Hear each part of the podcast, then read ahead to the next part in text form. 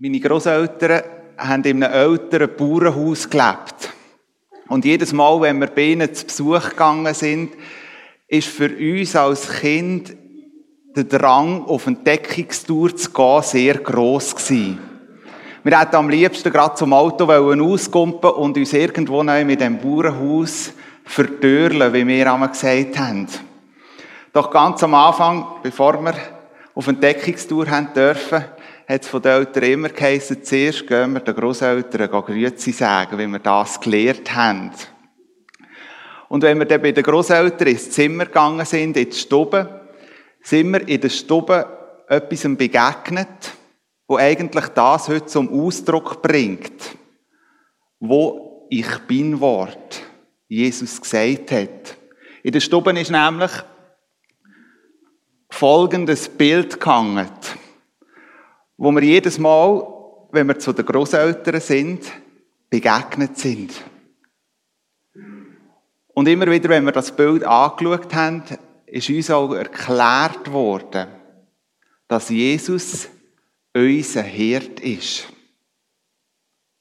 Dass Jesus der Herd ist, wo unser Leben möchte prägen. Dass er unser guter Herd ist. Aber was heißt denn das ganz praktisch? Jesus, unser guter Hirt. Was hat das für einen Einfluss oder was kann das für einen Einfluss haben auf unser persönliches Leben?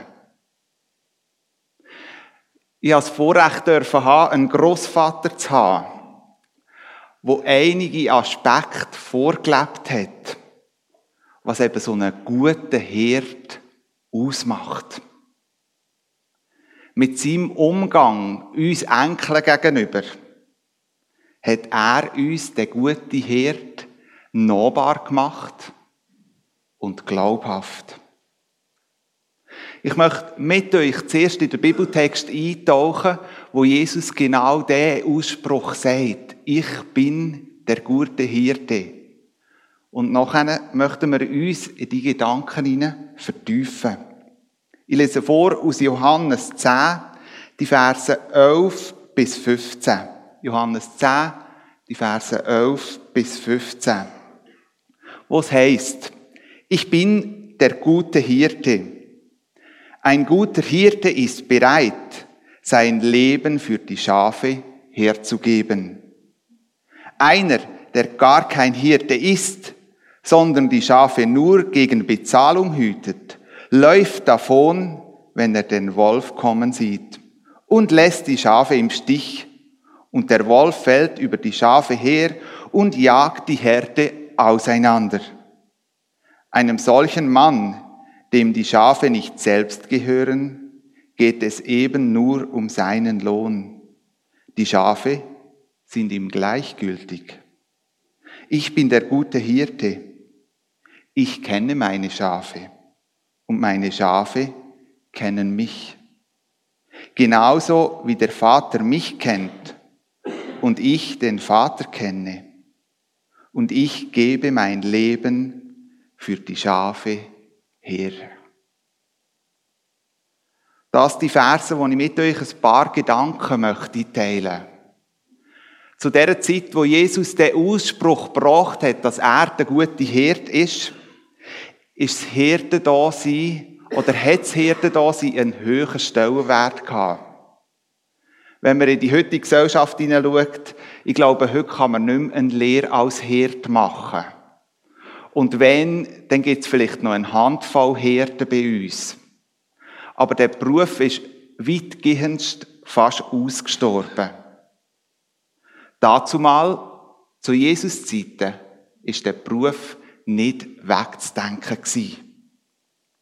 Es ist auch nicht ein Beruf gewesen, wo man sagen könnte, hätte so romantisch schöne Züge gehabt. Nein, der Beruf als Herd ist hart gewesen. Vor der Landeinnahme sind die Israeliten ein Nomadenvolk gewesen. Und die Viehherden und die Schafherden, die sie besitzt haben, sind ein Stück weit ihre Lebensgrundlage gewesen.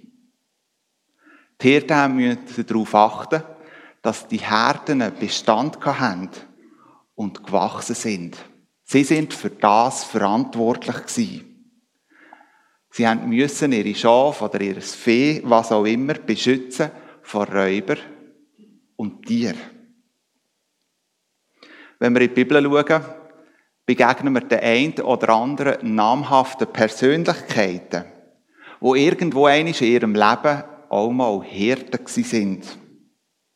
Da begegnen wir einem Mose, wo bevor er den grossen Auftrag bekommen hat, das Volk Israel aus Ägypten, aus der Sklavenschaft zu befreien, hat er Schaf gehütet.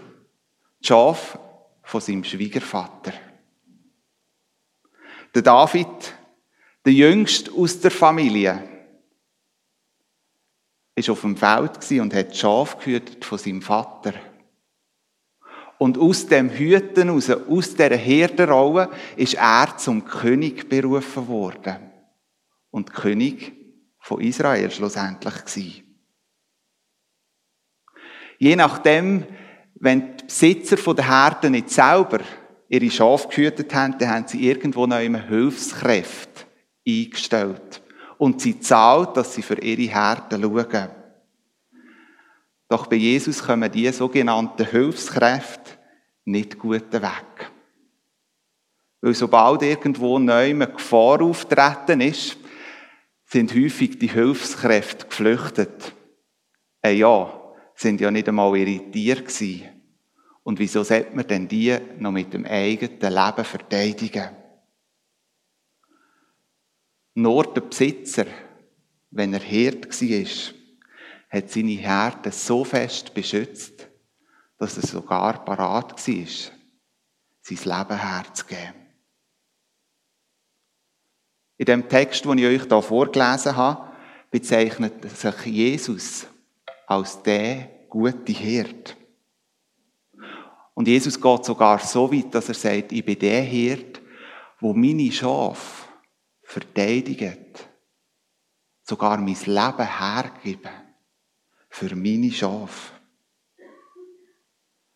Für studierte Juden dazumal hat diese Aussage von Jesus eine rechte Brisanz gehabt. Weil im Alten Testament lesen wir genau von einem so einem Herd, wo Jesus sich da selber bezeichnet. Im Hesekiel 34, 23 heißt es nämlich, oder Gott sagt dort, ich setze über meine Herde einen einzigen Hirten ein, der sie auf die Weide führen und für sie sorgen wird. Einen Nachkommen Davids, der meinem Diener David gleicht. Er wird ihr Hirte sein. Vor dem Vers, den ich euch jetzt aus dem Hesekiel vorgelesen habe, sagt Gott von sich selber, dass er der sei. Und da in dem Vers macht er deutlich, dass er stellvertretend jemand in das Amt vom Hirten einsetzt. Jemand von den Nachkommen Davids. Viele haben sich an dieser Stelle gefragt, wenn sie den Hesekiel studiert haben, und wer wird das jetzt sein? Der stellvertretende Hirt, wer wird das sein? Und Jesus löst da im Johannes das Rätsel auf, wenn er sagt, ich bin der gute Hirt.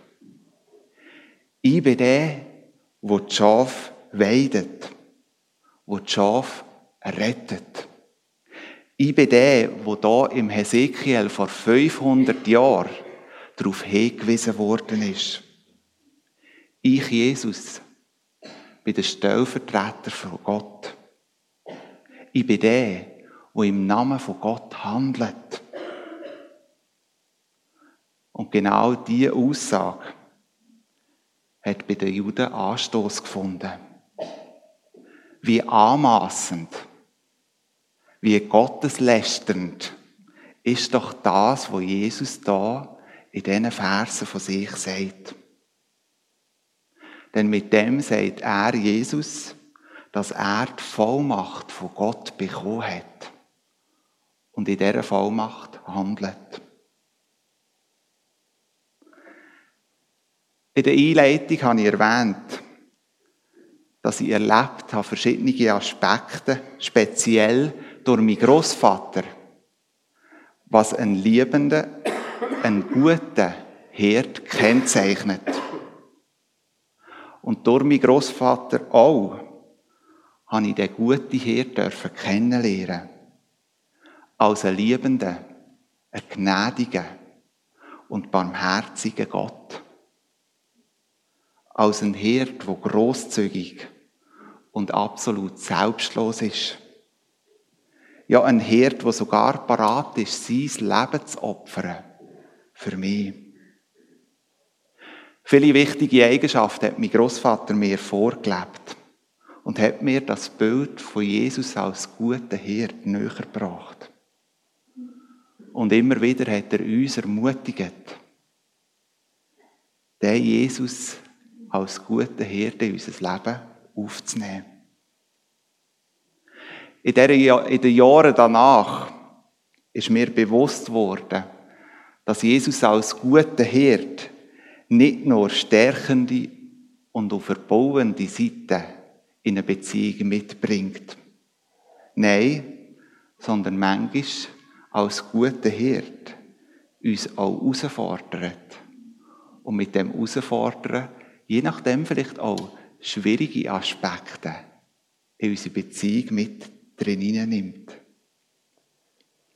Der Jude dazumal ist es ebenfalls klar gewesen, wenn Jesus sich da als Herd darstellt, der Herd, der von Gott eingesetzt ist, dann hat er die Vollmacht, zu führen und zu leiten. Und das gilt für ein Volk, eine Gemeinde, ja für mich persönlich. Und wenn man sich das anfängt vorstellen oder sich bewusst werden, dann bekommt das vielleicht ein bisschen romantische Bild da plötzlich ein bisschen eine andere Gewichtung. Dann bin ich parat, dem Jesus, der sagt, er hat Vollmacht von Gott bekommen, unser guter Herr zu sein, bin ich parat, dem auch die Führung und die Leitung von meinem Leben voll und ganz übergeben? Darf er als mein guter Herd über meinen Lebensstil, über meine Lebensführung, über meine Beziehungen, über mein Geld, ja, über meine Freizeit bestimmen? Darf Jesus als mein guter Herd auch meine persönlichen Pläne durchkreuzen, ja manchmal meinem Leben ganz eine neue Ausrichtung geben. Akzeptiere es, dass Jesus als guter Herd auch meinen Charakter formen und umgestalten Diese Fragen habe ich mich schon in den einen oder anderen Predigten oder Vorträgen immer wieder konfrontiert gesehen. So wie ich euch jetzt diese Frage gestellt habe. Und ich bin immer wieder zur Antwort gekommen, ja, das darf er. Er darf als guter Hirt die Leitung übernehmen. Aber da ist der Alltag gekommen. Und mit dem Alltag so Momente, wo ich gemerkt habe, dass ich in der Gefahr stehe, dass ich den guten Hirt, Jesus, sehr gern für meine allgemeinen Wohlfühlsansprüche in Verantwortung ziehe. Aber die Leitung von meinem Leben doch lieber bei mir platziert lassen. Wie sieht es in deinem Leben aus? Bist du parat, dem guten Hirt die voll und ganze Leitung von deinem Leben zu überlassen? Lass uns an diesem Punkt noch einen Schritt weitergehen. Das eine ist, bewusst dem Herd die Leitung und die Führung übergeben. Aber kann ich es auch akzeptieren, wenn er mein Leben anders prägt oder anders führt, als ich mir das vorgestellt habe? Anfang Oktober hat meine Frau und ich die Möglichkeit gehabt, ein paar Ferientage einzuziehen. Und in diesen Ferientagen ist mir schon von vornherein klar gewesen, wenn wir wieder heimkommen, dann kommt eher eine intensivere Zeit auf uns.